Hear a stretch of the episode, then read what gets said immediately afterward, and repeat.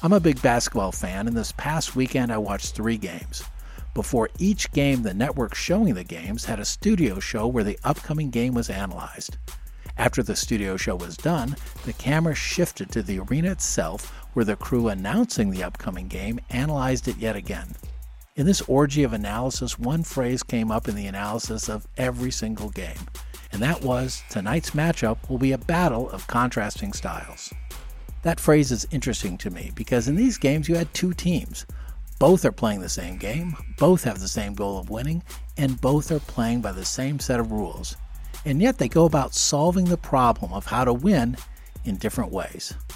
Of course, not every basketball game features a contrast of two styles, but it does happen a lot. And this isn't just a basketball phenomenon. You see this sort of thing in every sport that I can think of. It also isn't just a sports thing either. Companies competing in the same industry often have different business models. Political campaigns will employ different styles to attract votes. In geopolitics, nations will employ different strategies to achieve the goals of their governments. It reminds me of a phrase attributed to the Greek poet Archilochus in 600 BC. He wrote, The fox knows many little things, but the hedgehog knows one big thing. A couple of points about that quote. First, I apologize to the descendants of Archilochus if I mispronounced his name. Second, it isn't obvious to me whether the fox or the hedgehog is more likely to be successful. My guess is that it depends on the situation and the specific problem to be solved.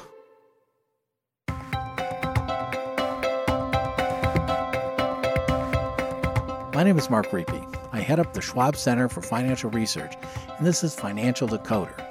It's a podcast about financial decision making and the cognitive and emotional biases that can cloud our judgment. One financial decision is how to manage a portfolio. Most people, in effect, hire a manager to manage the bulk of the assets in their portfolios.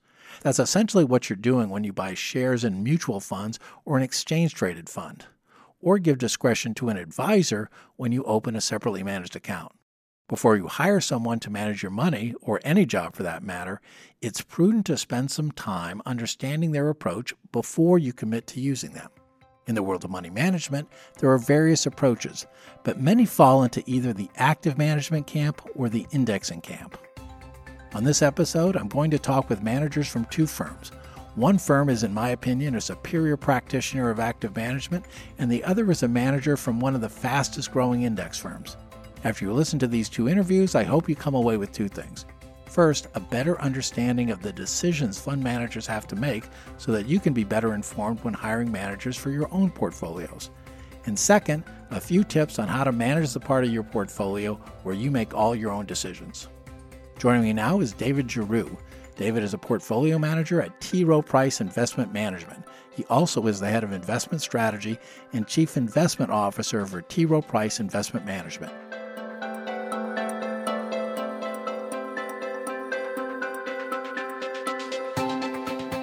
David, thanks for being on the show today. Oh, it's my pleasure. Thanks for the invitation. Looking forward to it. David, before we get, kind of get into the meat of the discussion, uh, maybe could you just you know spend a minute telling me a little bit about how you got into this business? Were you one of those kids who was just always interested in the stock market, or is this something that you uh, kind of evolved into over time? Actually, I really didn't get interested in the stock market until really my junior year of, of college. I, I really spent no time thinking about the stock market at all. Uh, I had um, you know, basically my my junior year, I decided I was going to be, you know, or my sophomore year, I guess I was going to be a uh, a business major, uh, and I took some classes with some great professors, a guy named Jack, Jack Parham and uh, another guy by the name of Howard Morris, and they really introduced me to the stock market. They had such a passion for it that it really led me to read everything I could possibly read about investing, every book by Ben Graham or about Warren Buffett or David Dreman and and just really try to learn all I could about the stock market. And it just it was a it was a passion from the start uh, from the market. And really soon after that, I, I, decided I I really wanted to invest for the rest of my life. Um, and so I uh, luckily I had the opportunity to come join T. Rowe Price in 1998 as an associate analyst. Uh, got promoted to an analyst 18 months later, and six months, six years after that, I was a portfolio manager, which is what I've been doing for the last uh, 16 years now. Uh, so now that you're a kind of a professional investor and you've you've seen the process of investing from a lot of different angles over the years, uh, maybe give give us a quick description of what your kind of day to day job is like.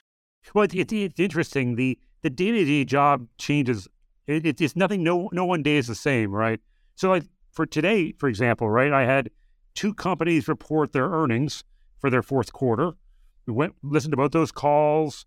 Uh, you know, made made some decisions around what should we do. It was there anything unique to the thesis, our numbers. Uh, one one name we added to today, and you know that uh, that was a little bit of weak on their numbers uh, for some short term issues. Uh, we we just got I literally just got out of a management meeting with one of our largest holding who was in our office. Spent an hour with him talking about their business, uh, talking about capital allocation. Uh, so you know the, eh, you know if you think about what I'm doing, I, am looking I'm, I'm I'm working in terms of trying to identify new ideas, both in the fixed income portfolio as well in the equity portfolio, to, that have really good risk adjusted returns. Uh, I'm trying to make a decision around, you know, should we be adding to risk assets? Should we take risk assets off the, from a portfolio perspective? Um, but you know, no one day is the same.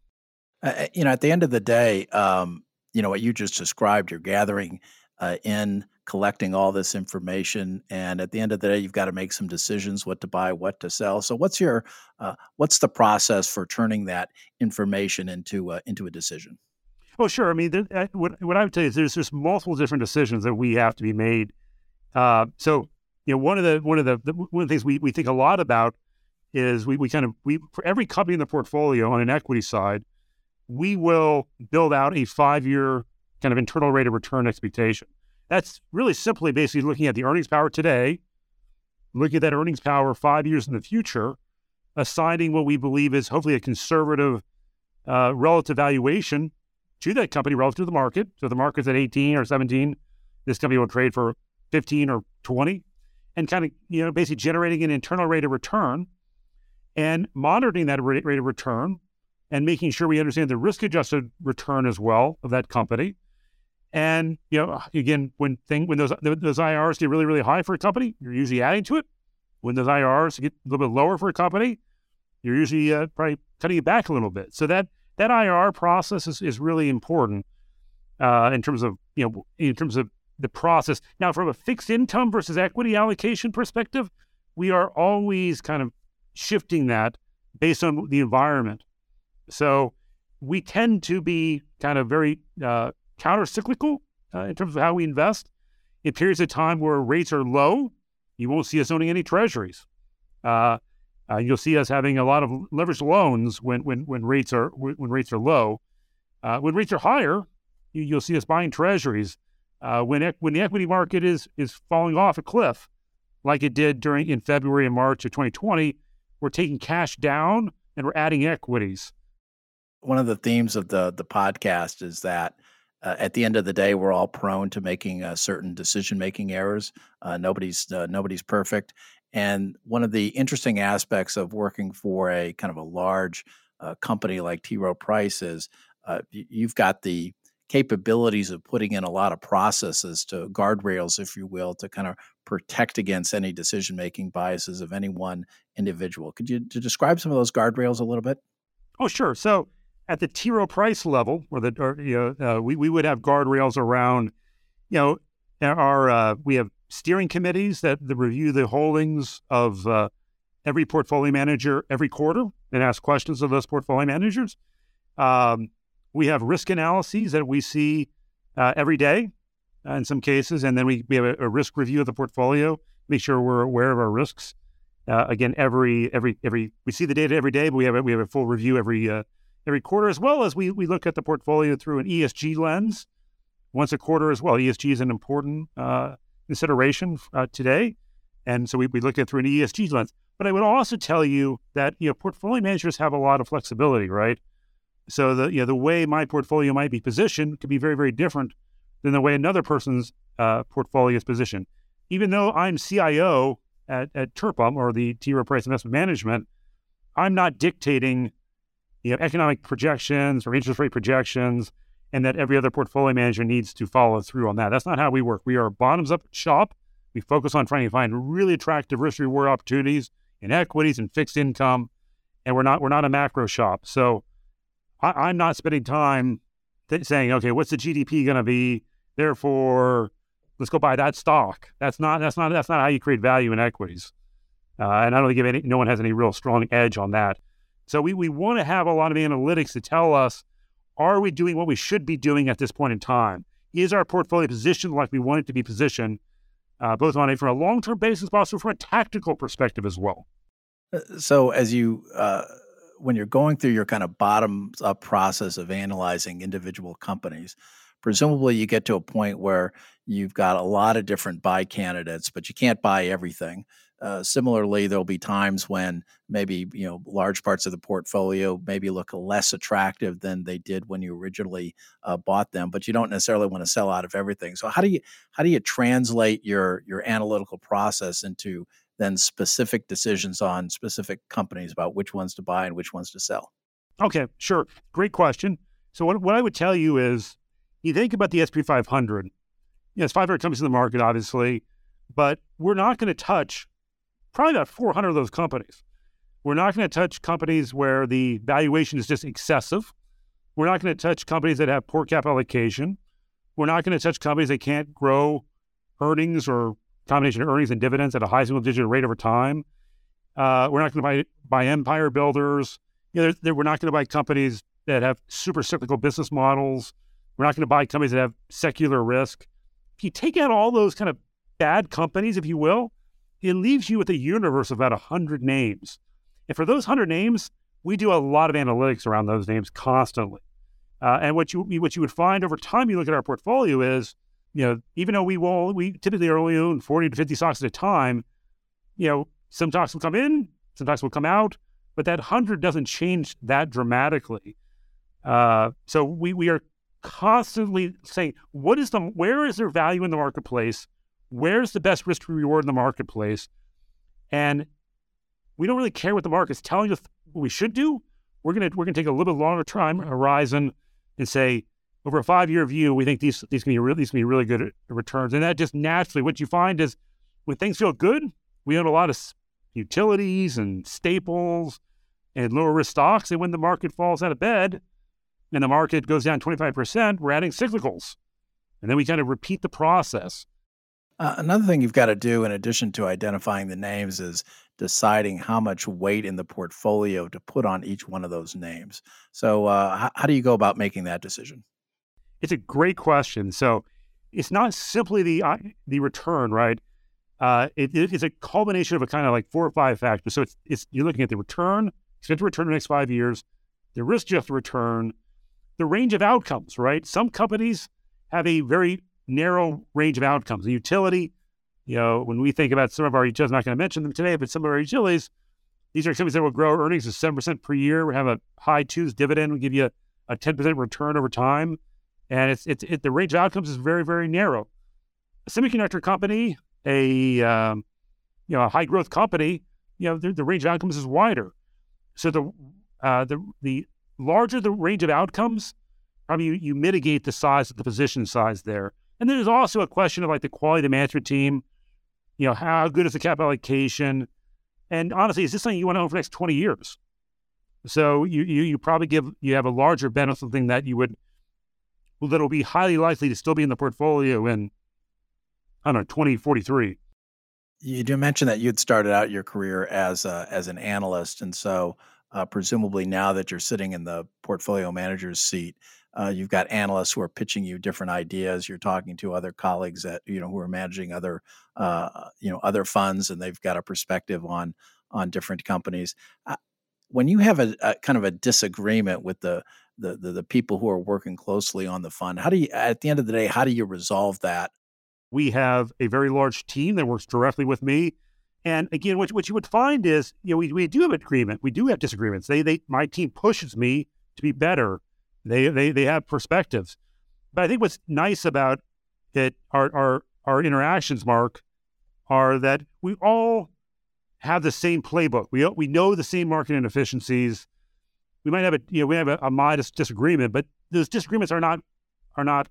It's it's things on the margin, right? For the most part, if you if you have the same underlying philosophy, the same underlying process, you you look at the world the same way as I do, which everybody on the team does you know that that kind of results in those disagreements being relatively uh, modest.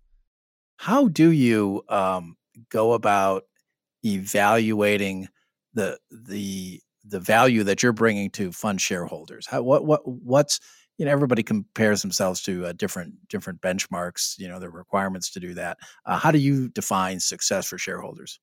Well, we have we have a very high bar. Uh, we have we have three objectives for our clients. We want to outperform the market on a risk adjusted basis every year.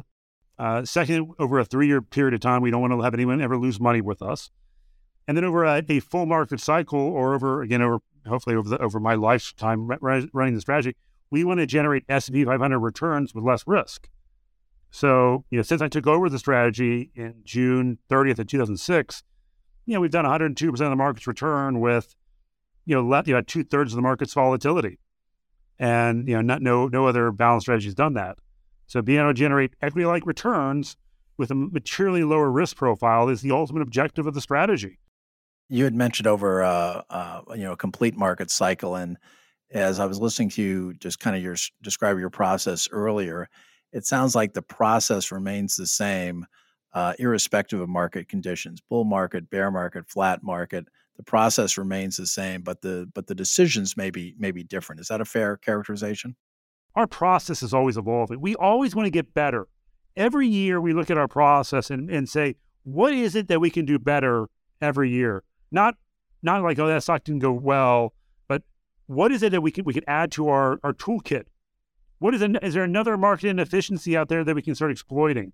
Is there something that we've been doing wrong from a fundamental perspective that we can just get better at over time? Right? We we believe in this idea of continuous improvement. You know, we we we want to get better every year, and we want to get. if we get better every year from a process standpoint, that will generate better returns over over a, over a long period of time.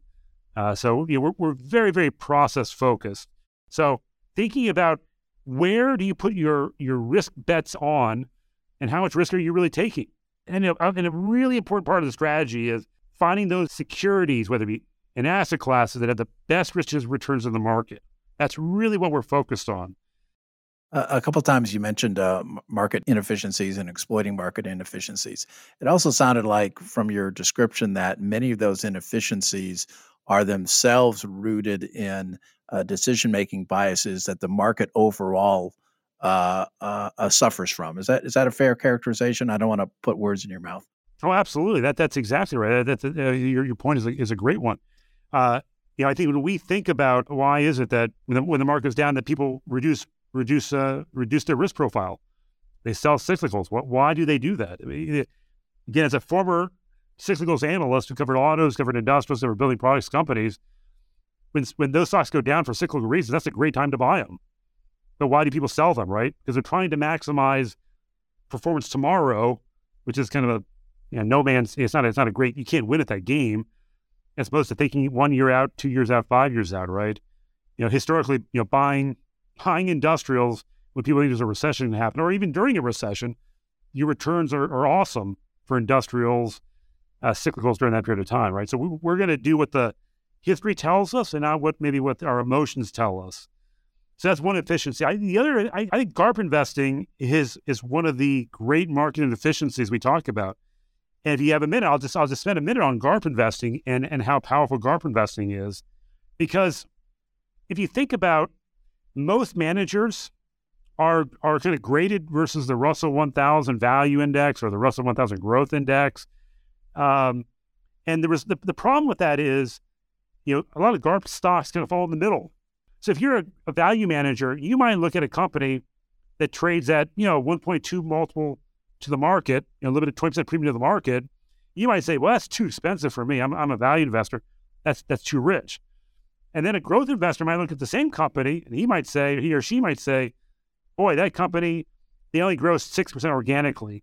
And we want companies to grow 10% organically. So there's no natural buyer for those stocks. And then you say, well, the hedge funds, what, what hedge funds want? Hedge funds want high, high volatility. They want to make a call in a quarter, and then that's that's what they do. That's their that's their process. And I think the, maybe the last thing I would just say is, you know, there, there's a lot of academic research on this. So why don't people, you know, utilities are again, these are probably high single digit, ten percent kind of algorithm companies, combination of EPS growth plus the dividend that have half the market's volatility. You know, a lot of people, portfolio managers, people in my my in my my job, are not compensated on risk-adjusted returns. Uh, most people are compensated on absolute returns. So the amount of risk they take is not something they, they, they focus on. And since they look at they look at a utility and say, hey, utilities are four percent of the index. We just will ignore those. So you get these great companies that have a risk profile that is exceptional.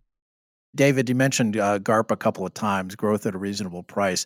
Um, could you tell us a little bit about, you know, the, the, kind of the the hypothesis behind that style of investing? Uh, why does it Why does it make sense? Well, for, first, a couple of things. Uh, one, again, it's it's only about we only characterize about four teams of the market as being kind of GARPy stocks. Um, I would say, historically speaking, if you have if you take a long term view, where are the highest returns in the market over time? It's not value. It's actually not growth. It's kind of stuff in the middle. I mean, that's just that's just the the reality of, of the last forty or fifty years of returns. Is that's where the highest returns are, uh, and two, it's also where the highest risk adjusted returns are. So, you know, growth tends to be a little more risky. Values, you know, value depending on the, the composition of the value index tends can be a little more risky. Actually, GARP not only has the highest returns, but the highest risk returns. And again, we talked a little bit about previously about, you know, this is where the market inefficiency is, right? We talked about all the reasons why these stocks trade at too low of a valuation given their fundamentals. So anytime you can buy something for a structurally lower price than it should be trading the market, that's great. Yeah, I think at the heart of it is you you hear a lot. You talk to a lot of people, even sometimes professionals, and they talk about growth, growth, growth and uh, what they pay for that growth is kind of an afterthought, which always seemed a little strange to me. That's the that's your, your point is is a great point. That's that's the issue with with with growth stocks is that you know you, you typically grow the, the reason why growth stocks typically underperform over a long period of time is that the valuations are so excessive that as their growth slows, just law of large numbers, their multiple contracts. Right. The beauty of GARP stocks is if they do it right, they deploy capital well that you have a situation where over time the multiple can actually go up, and potentially, if you deploy capital wisely, you know your your your your organic growth rate, your EPS growth can go up, right? So you have these, these you have these your your growth rate's slowing over time, but you're hoping it's still high enough that it, that the multiple contraction doesn't eat into your total return. But with GARP stocks, you got the best of both worlds. So if you do it right, you do it well, you got the you get the growth, plus you get multiple going the right way. Multiple goes higher. David, we've been spending most of the time talking about uh, individual uh, individual stocks. Uh, for for the bond investor out there, how do you how do you think about uh, individual bonds and and how to evaluate those? What we're trying to do is we're trying to take as much risk as possible and get as high a yield as possible, but up to a limit. We don't want to have anything where we think it's not money good. So we want to make sure, as we think about our bond exposure, we want to own credits that we are highly confident in almost any scenario are still money good. So if you look at if you were to look at our our portfolio in fixed income, what you would find is, you know, a lot of companies that have very, very high enterprise values. Some companies are levered four, five, six times, but sometimes you have enterprise values in these cases that are worth anywhere from 12 to 20 times. So you have a, a giant margin of safety. So essentially what you're doing in fixed income is you are giving up some liquidity because high yield bonds and leveraged loans are not as liquid as treasuries, clearly, or even investment grade bonds. But in return for giving up a little liquidity, you're picking up 300, 400 basis points higher yield without any real risk of loss. So if you go through me, and if you look at our names, again, it's it's it's not only having that high enterprise value to debt level, but it's also buying companies that the EBITDA is not that volatile.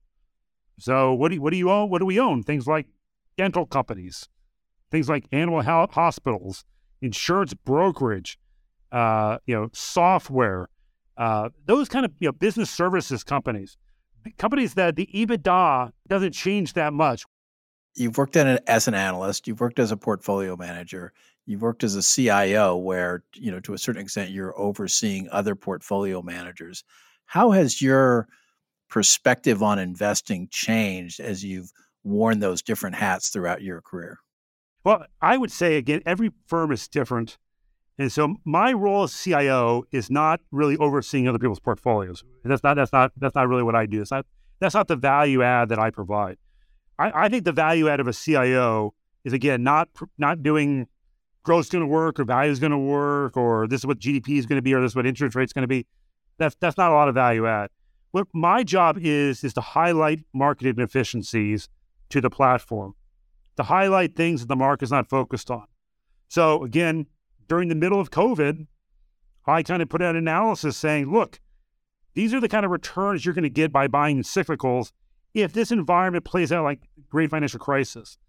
The, you know, the platform, again, a lot of maybe a little bit younger analysts, even maybe some even younger portfolio managers who've never really been through an environment like that and that kind of that kind of 35% kind of sell off. You know, you have all this negative negativity in the marketplace. I need to step up and say, hey, look at the great returns, even if this plays out like the great financial crisis. We should all be buying cyclicals right now. That that's that's something I need to do. Or you know, a couple of years ago, you know, with uh, tax reform, say, hey, you know, look, the market's not putting any kind of optionality on this. This group of companies, if we have tax reform, they're going to give their earnings and go 15%. Maybe we should overweight some of those companies. Or, you know, more recently, uh, you know, there's a, there's some risk around China and China and Taiwan over a unfortunately over the next 10 year basis. There's some there's some risks. So we're doing deep dives into that to make sure people understand that risk and can model that and understand that risk. But it, it's about thinking about things that the market's not focused on, identifying market inefficiencies, and sharing those more broadly. David, last question for you, um, because I think we're titling this episode, you know, how to think like a portfolio manager. What's one or two things that that you've learned throughout your career that uh, a self-directed individual investor could apply to their own process of making uh, portfolio management decisions? I'd say a couple of things. One, don't make investment decisions based on what the current macroeconomic consensus is. Yeah, I think I think some people say, okay, the economy's good, we're going to do this action because the economy's good. You're just chasing your tail when you do that because the economy's always changing, right? So if you're if you know if your economy feels good, let's go buy cyclicals. Oh, now the economy's bad, let's sell cyclicals. And it's just you're, you're constantly kind of buying high and selling low. That's not so. Don't focus on, on that macroeconomic consensus. I'd say that that's one. And two, when markets go down, people feel that the that that, that they want to reduce risk, right? Uh, what what's happened in the immediate past, they kind of extrapolate into the future. That's not the way to do it. When actually, historically speaking, when stock markets go down, when risk assets are cheap, that's when you want to be adding risk. And when things are expensive and feel good, uh, that's when you just want to take risk off. It's very counterintuitive, but that's just the history of how of how the markets tend to work. So again, I, it's it's you hear all these horror stories sometimes. People like ah, market was down twenty percent. I got scared, so I I, I moved my cat my stocks into cash. It's exactly the wrong thing to be doing. When the market goes up 20, 30 percent, you shouldn't be adding adding to risk assets. You should be taking money off risk assets. When things go down, you should be adding to risk assets. Uh, it's a little counterintuitive, but that, that's how you create value uh, over time. Yeah, it makes a lot of sense. Uh, David Giroux, this has been great. Lots of helpful, practical information. Thanks for stopping by. My pleasure. I really enjoyed the conversation. Thank you.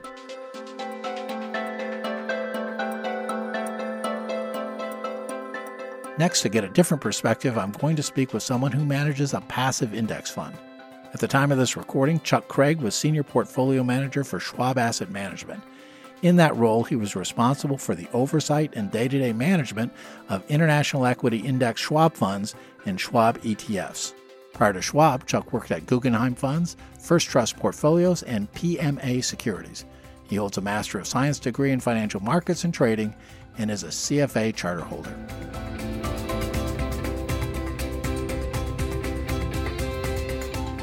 Chuck, thanks for being here today. Good to be here, Mark. Uh, Chuck, before we get into kind of the main body, the the interview, I wanted to just ask you how you got into this business. Were you, were you a kid who was just always super interested in investing, right from the very first time you had some some money from a part time job, or or is this something you kind of evolved into uh, as you became an adult?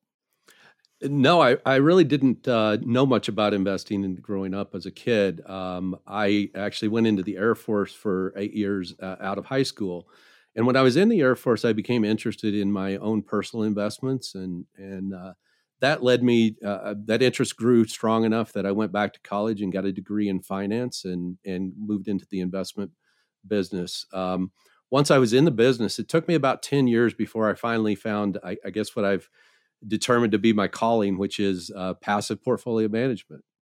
So passive portfolio management very different from active management. What's in the what's in the jo- job description of a passive portfolio manager?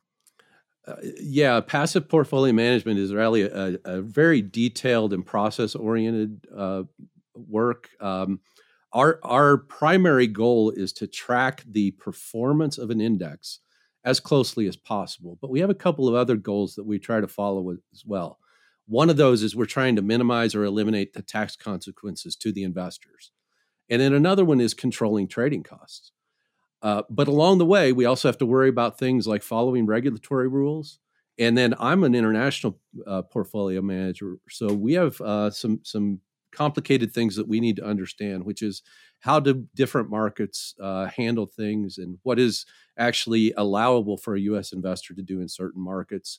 And then we have to trade currency. As we uh, buy securities, we need to buy uh, foreign currency to uh, fund those trades. And as we sell securities, we need to trade out of that currency uh, and bring it back to U.S. dollars. Uh, Chuck, before we get into some of the details, maybe if you could just give us a kind of a high level view of the portfolio management process that tries to accomplish those objectives you just laid out? Yeah, the process uh, really really starts at the index. Um, so we are really trying to track our indexes very very tightly, um, and the indexes make uh, quite a few changes throughout the year. Um, and most of those changes are around uh, shares outstanding in a company. So companies, certain types of companies in particular, are uh, often issuing more stock. Uh, some companies are buying back stock. Uh, we see spinoffs of of new companies out of uh, uh, out of existing companies, and oftentimes companies are being acquired. So anytime one of those uh, events happens, in an index will will typically make a change, and if the index makes a change, our first inclination is that we want to make a change, but it's not quite that simple um, we need to look at whether uh, the, the trade is actually warranted. And if it is warranted, how do we trade it efficiently at a price that's equal to or better than our index? Um, and we also want to make sure that we can do that in a very tax efficient manner. Chuck, are there situations where the index makes a change and you decide, well, we're we're not going to replicate that change right away, and we'll get to it over over time because it's just too cost uh, inefficient to do it right away? Uh, there, there are some of those. Um, typically, we our our default is to try and make a change with an index. Um, however, if a, if an index change is, is sufficiently small, we may shy away from doing that and kind of let it catch up as we are investing cash or raising cash, or ultimately at our at our regular rebalances that occur uh, with the indexes. Chuck, sometimes indexes are adding securities, sometimes they're dropping securities. When a company is dropped from an index, uh, is the in- inclination on your part to just immediately sell it all, or is it a little bit more complicated than that? Uh, yeah, like I said earlier, I think our default is to try and match the the index treatment of a of a security. However, um, the question sometimes isn't uh, about whether to sell, but how to sell. Um, certainly in a lot of cases uh, those sale decisions are made by uh, are made based on the ability to tender shares to uh, the, the issuing company or a third party who's trying to buy it so we'll determine whether that's the best option or whether actually trading in the open market is the best option um, the the other thing is obviously around the tax efficiency, and particularly in ETFs, we have special mechanisms to sell securities in a more tax efficient manner. So, depending on the cost basis of the security, we may choose to trade it in the mar- open market, or we may be, may choose to utilize the special mechanism of what we call custom in kind baskets to prevent the fund from having a taxable gain. Uh, let's talk a little bit about the the size of the position. So, uh, an index has a list of companies that are in the that are in the index, and each of those companies has a weight associated with them. Uh, when do you know when uh, you're you're close enough? Uh, in what situations do you want to just be tracking? You want want if the index has ten percent of a company, you're going to own ten percent of that company. And when is it okay to be a little bit a little bit off? Uh, yeah, well, our, our um, our internal uh, guidelines are very tight, so we do try to stay very close to the index. Um, however, we we utilize some sophisticated tools to allow for small, what we call misweights, between our portfolio and the benchmark. So we utilize a, a sophisticated optimization engine, um, uh, some some internal software we have for uh, helping us be tax efficient, uh, uh particularly in the ETFs. Um, and we uh, use some sophisticated uh, risk models as well that measure the, po- the the likelihood that we track very closely to the index. Um, we utilize those tools even more uh, uh, I, guess even more extensively during the rebalances where there are a lot of changes happening.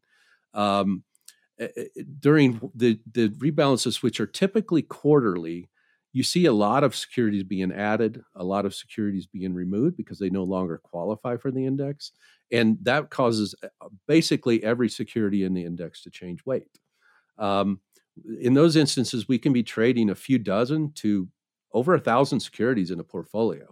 We obviously can't look at each one of those securities, so we need to utilize those sophisticated tools, uh, the optimization, optimization algorithms, and the risk models to help us uh, determine uh, what is a what is a uh, an acceptable level of misweight from the from the uh, index.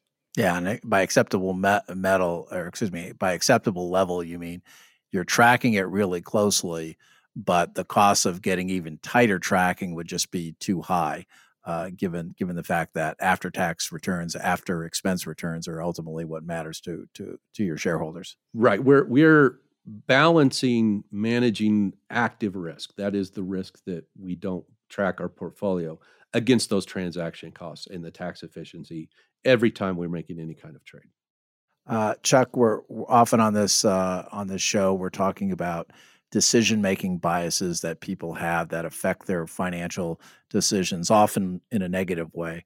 Uh, it would seem to me that given passive fund management, index fund management is very is very rules driven. Uh, there probably aren't a lot of these cognitive and emotional biases that uh, that get in the way of the process when you're managing money. Is is that fair to say? Yeah, uh, Mark, I think that's very fair. Um, and it's it's really a great question because I I think of uh, of biases as a potential nemesis of a passive portfolio manager. For us to tightly track the performance of our indexes, we have to be very disciplined and follow a very disciplined process. Um, However, we're all humans, right? And and we're investors. We follow markets. We favor or disfavor certain stocks, industries, countries, um, and following that disciplined process may have us buying or selling uh, securities in contradiction to our personal convictions at times. But following that uh, that process, having controls in place where one person isn't making a decision, um, helps us to to prevent those biases from uh, from influencing our decisions. As we're recording this, Chuck, we've come off come off a kind of a rough period in the in the markets. Uh, U.S. stocks down, uh, you know, double digit levels. Same thing with international stocks. Is the process that you just described is that uh, pretty consistent whether we're in a bull market or a bear market? The process is what it is and it doesn't you know the goals don't really change therefore the process doesn't change or is there something about bear markets that uh, give you something else that you've got to be thinking about and accommodating during your during your trading? Yeah i think for the for the most part the process doesn't change because there's not a direct effect on uh, on our process or decisions. However what does affect us is investor behavior in those situations if you think about bear markets, investors are tending to sell equity funds. Um, this requires us to raise cash. Um, and when we have to raise cash, often funds, if we're in a bear market, we probably just came out of a bull market. And uh, the funds, the, the securities that we hold have significant unrealized gains. Um, we, so it puts a greater emphasis on the tax efficiency when we are seeing investors uh, liquidating out of funds. Chuck, ultimately, you're accountable to the shareholders in your in your fund. Uh, how do you want them to evaluate whether or not you're doing a doing a good job?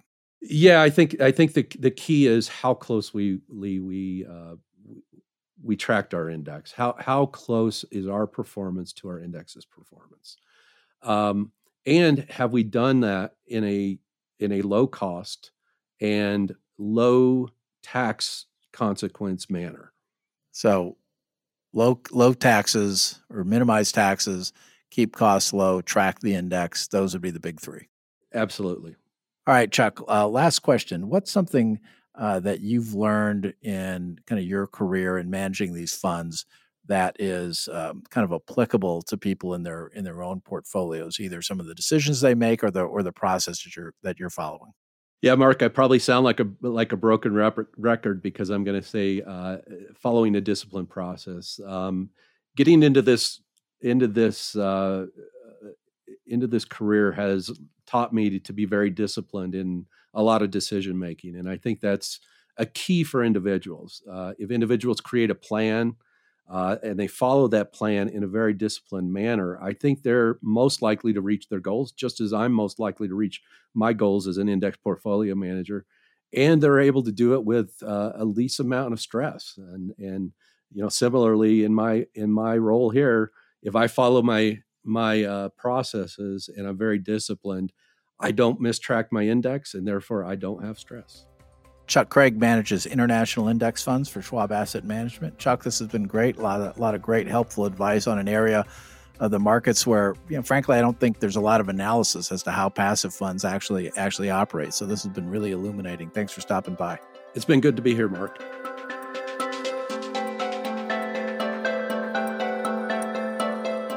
As I mentioned at the beginning of this episode, there's no one size fits all approach when it comes to competing in sports or operating a business. It's also clear after those interviews that there are dramatically different ways of managing money. So, which one is better? I think it's best to take a step back and think of each investment, each fund you own, as performing a certain job. That job is one that contributes to achieving your goal as an investor. We talk on this podcast about diversification a lot. It's also impossible to predict with precision the future, and because of that, it's hard to forecast with certainty which styles of portfolio management will work well. It makes sense to me to employ funds with a variety of approaches and understand how and when those approaches are going to add value over time. It also makes sense to monitor those funds over time to make sure they're performing as expected and are continuing to employ the same investment strategy that attracted you to them in the first place. You also want to make sure that as your life changes, that the funds you own still make sense given what you're trying to accomplish. Finally, one of our most important investing principles is to pay attention to costs and taxes. Fees matter whether you're evaluating active or passive funds, and taxes are important if you're holding the fund in a taxable account. To learn more about mutual funds that might be right for you, go to schwab.com slash find mutual funds. That's schwab.com slash find mutual funds, all one word. Thanks for listening. If you've enjoyed the show, please leave us a rating or review on Apple Podcasts. And if you know someone who might like the show, please tell them about it and how they can also follow us for free in their favorite podcasting app. You can also follow me on Twitter at Mark Riepe, M A R K R I E P E. For important disclosures, see the show notes and schwab.com slash financial decoder.